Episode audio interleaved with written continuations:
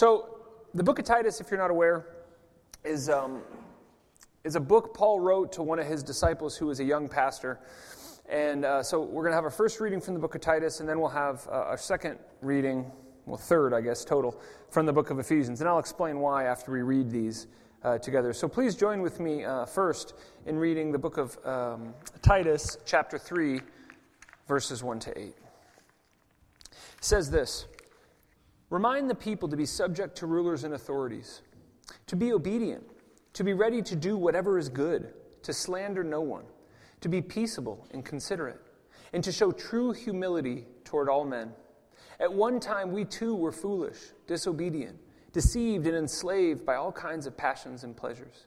We lived in malice and envy, being hated and hating one another. But when the kindness of our love, or kindness and love of God our Savior appeared. He saved us, not because of righteous things we had done, but because of His mercy. He saved us through the washing of rebirth and the renewal of the Holy Spirit, whom He poured out on us generously through Jesus Christ our Savior, so that, having been justified by His grace, we might become heirs, having the hope of eternal life. This is a trustworthy saying. And I want you to stress these things so that those who have trusted in God may be careful to devote themselves to doing what is good. These things are excellent and profitable for everyone. And now also turn over to the book of Ephesians to your left, chapter 5.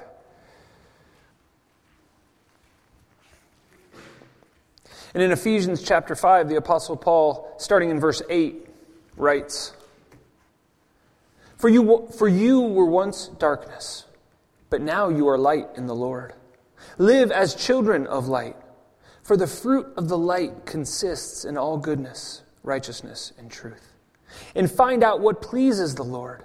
Have nothing to do with the fruitless deeds of darkness, but rather expose them. For it is shameful even to mention what the disobedient do in secret. But everything exposed by the light becomes visible, for it is light that makes everything visible. This is why it said, Wake up, O sleeper, rise from the dead, and Christ will shine on you. This too is the word of the Lord. Thanks be to God. So tonight we have multiple readings from multiple epistles. And I don't usually like doing this, but the reason we have multiple readings uh, is because we're going to cover two of the fruit of the Spirit tonight. We're going to talk about kindness and goodness. And I, Sometimes I wonder how much to share as a pastor. Uh, how, how, vulnerable should I be? How honest should I be in some situations? Uh, and I'm going to share with you a prayer that I pray somewhat regularly.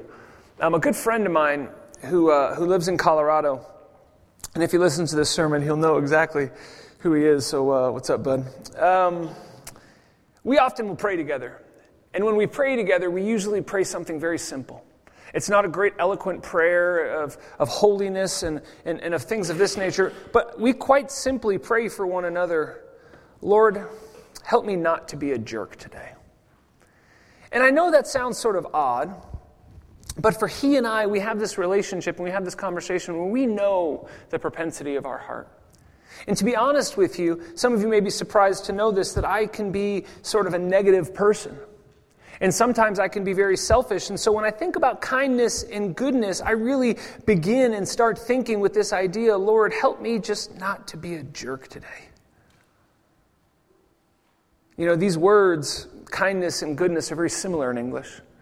Uh, and whatever your, your native language is, um, you may have words that, that relate to things we're talking about that are a little different. But I wanted to address them both and show you some of the distinctions the Apostle Paul makes in the Bible and why they're actually listed as two separate gifts of the Spirit, because I think it's important. So let's start with kindness. And with that, we're going to start with our Romans passage that Richard first read. Here, the Apostle Paul is talking about the grafting in of the Gentiles. He's giving the imagery of an olive tree, and that uh, what has happened is that the unbelieving Jews have actually been cut off from the tree and that the Gentiles have been grafted into the root, to God. And in the Old Testament, many of us know, and you may be aware, that the, the God's people were the Jewish people. Now, let me be clear about something that uh, this isn't just those who were of that ethnic background, but anyone who was a believing person, who believed in the Old Testament law. We know this because in the Old Testament we have many stories of people who were not ethnically Jewish or Hebrew people, but were obedient to the law of God and therefore glorified God. And, and, and the Apostle Paul writes this talking about those who believe in Christ will be grafted in. Those who believe in Christ will be connected to God as the Jewish people once were. And Paul says, I know this because I'm one of them. And, and in verse 15 and 16, he talks about this. He says, We can all be made holy. We can all become a pleasing offering to God. And he actually gives us specific details about this sort of grafting in process. And he says, You may be so happy with this that you boast about it. That you say, Hey, that God actually cut these people off to add me. And Paul says, sure, that may have happened. But you should also be afraid because God also can regraft them in because of belief. And in the same way, because of unbelief, He could take us out. You see, what's amazing about this is this is not often what we hear. You know, this is not often what we hear about grace and about God's love. And Paul gives sort of this harsh teaching when he talks about the kindness of God. But if you look at verse 22, he says, Listen, consider the kindness and the sternness of God. Consider the two next to one another. When we talk about kindness as a fruit of the Spirit, consider what God's kindness was to you. That you were once in unbelief, that you were once in darkness, that you were once so opposed to God that you were running the other direction, and yet when you came back like the prodigal son, there God was waiting for you, ready to graft you in. And so he teaches a teaching similar to that of Jesus in John 15 and says, If you remain with God, Jesus says, You are the vine, I am the branches. If you remain with me, I will be with you. And Paul is saying the same thing to the Gentiles, to the church in Rome. See, it was God's kindness that welcomed us all in. Because even though many of us have grown up in the church and have grown up knowing that, sort, that God loves us and that there is grace, if we think about what we actually deserve based on our merits, we do not deserve to be grafted into the root of God. I mean, really think about the power of this analogy. It's not just saying you're being welcomed into the church, but you are being grafted in to be connected with God, that the maker of heaven and earth would be the one who supplies you with nourishment as a root to a tree. This is the kindness of God to welcome all, to invite all. And I want to take that and continue to look at this idea of kindness. Think about that, remember that, and let's, let's move on to the, the passage in Titus to Titus, he, he gives us a very similar image. He says, Listen, we once lived in foolish. In verse 3, he says, At one time we too were foolish, disobedient, deceived, enslaved by all kinds of passions and pleasures. And for those of us who know what it's like to feel trapped in sin, we know that it can feel like it's enslaving us. And he says, We no longer are there, even though we lived in malice and envy and hating one another. Verse 4 But when the kindness and love of our God and Savior appeared, He saved us, not because of the righteous things we had done, but because of His mercy. I love that line. It's similar to, to Paul talking about grace, how we do not earn it. But it's not because of the righteous things you have done, but by God's mercy. See, Paul is saying here in this passage that this is the kindness that we should emulate. When Paul lists kindness as a fruit of the Spirit, he's saying that the Christian who possesses the Holy Spirit should show this same kindness to others. Not based on what others do, not based on the merits of others, but on the love God has for them, on the mercy God has for them.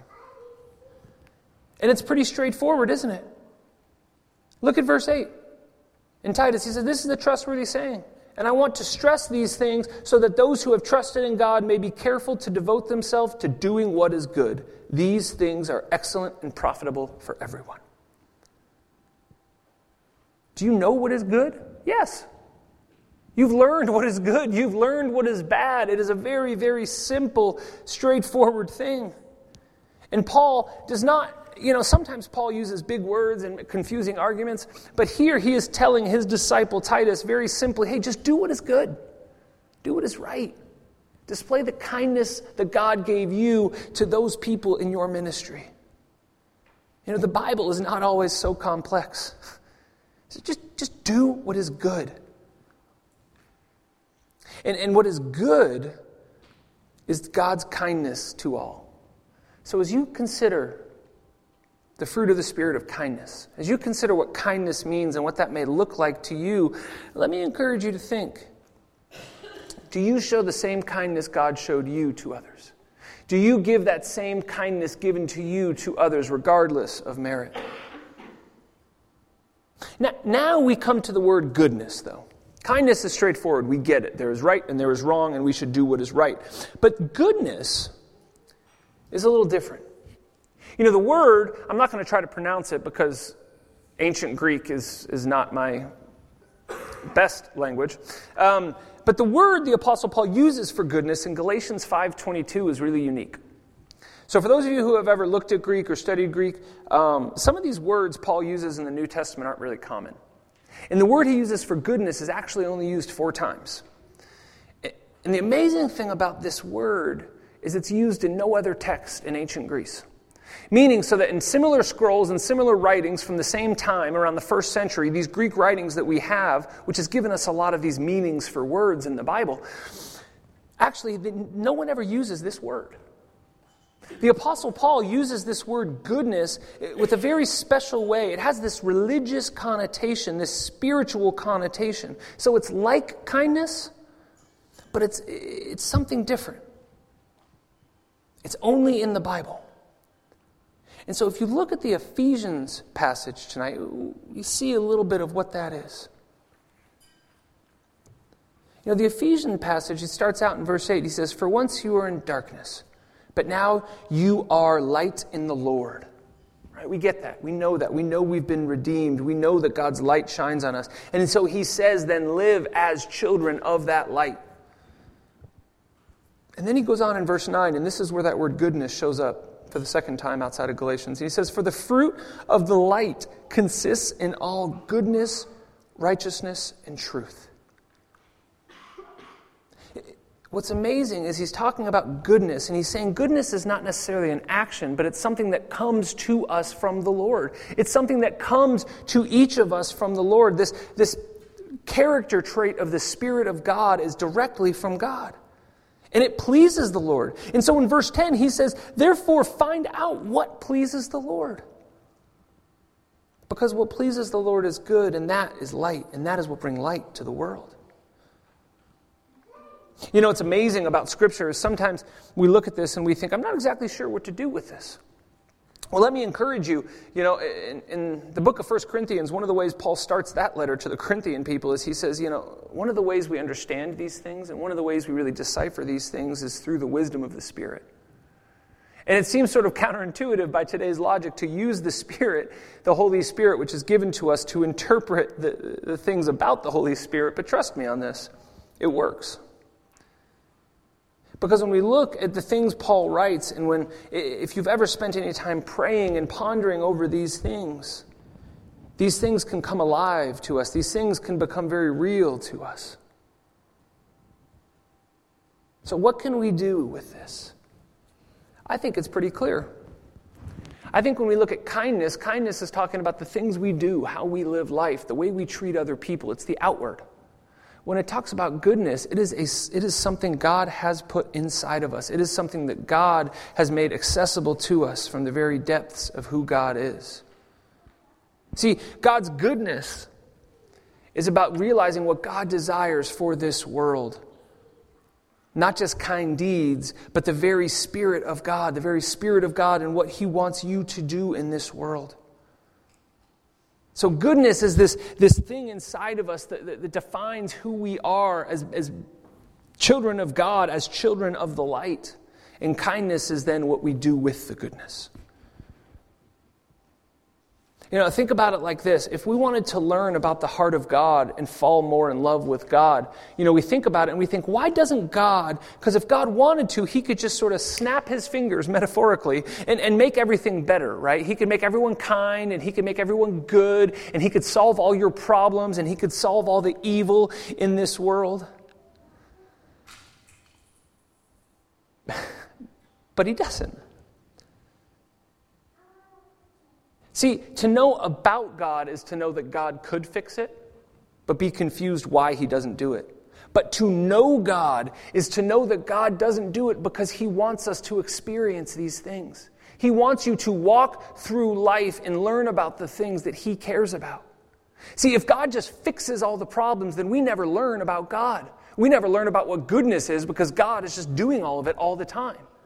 But if we are his servants, if we are his children, and we want to know who God is, God then gives us the opportunity to say, Go and live life and figure out and see what matters to me. See the deeds that I would do. Listen to the Spirit of God in your heart, the goodness He has placed inside of you.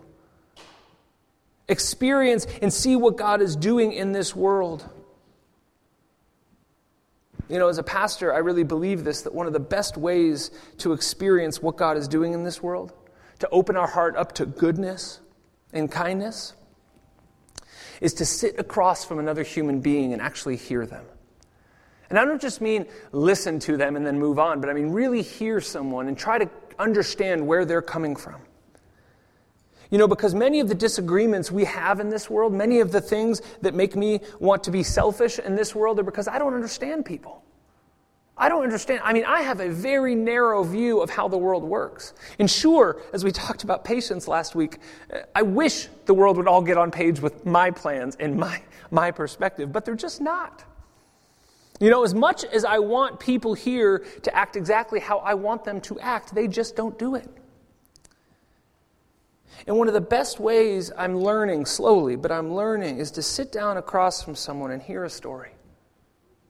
You know, today uh, we had this um, culmination of this Christian startup network. Many of you know Holger. He serves as an usher here, big tall guy with glasses. And he had this idea with uh, a colleague and a friend of his to start a network of Christian entrepreneurs to start business ideas and, and to start uh, these ideas of Christ centered business output or whatever it was. And what's amazing is, well, one, the gifts different people have, and hearing all these stories and passions people have was just wonderful. But there was one guy there who was from the, the Democratic Republic of Congo. And, you know, if someone told me, hey, you know, there's this country in Africa, it's had a lot of problems the last 20 years, here's the history, here's the story, you should give money. You'd think, okay, that's pretty good. Maybe I will. But to sit across from someone and hear their story, and hear how this young man was given, his father sold a cow and gave him all the money and said, You need to get out of here, otherwise, they're going to make you a child soldier. How he traveled from the Democratic Republic of Congo all the way down to South Africa, was living on the streets of Cape Town when a YWAM missionary came up and preached the gospel to him and equipped him and led him. And now he has started a nonprofit NGO to raise money and develop the world he grew up in that was ravished by war. To sit and hear that story and look at someone's eyes you begin to realize what God is doing. And you begin to realize and really care about another person. And so, kindness, eh, goodness doesn't really do it. You feel it in your heart that this is what God wants people to be doing. You know, I read this week, eh, kind of interestingly, that the part of the brain that actually promotes selfishness works way faster than the part of the brain that promotes empathy. Do you know that? So, I mean, it's true. Your brain the, the part of your brain that tells you to pursue your own desires is way faster than the part that makes empathy for another person. So to sit down and actually understand a human being, to sit down and hear a story, you actually have to fight against the chemistry of your brain because your brain will tell you, no, go do something else. No, this is a better option. No, go pursue what you want to pursue. That's better. You have to sit down and rest and slow your mind down to be able to even experience this goodness God is talking about. You know, a pastor who I read this about in a devotional, this, this guy was writing about this. He said, If we really want to awaken empathy and grow in godliness, establish a more compassionate society, it starts by unplugging and slowing down. You know, we all have busy times and we need to create balance in life.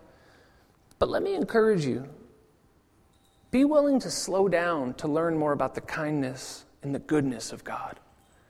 Be willing to rest in the idea that God has actually placed goodness inside of me.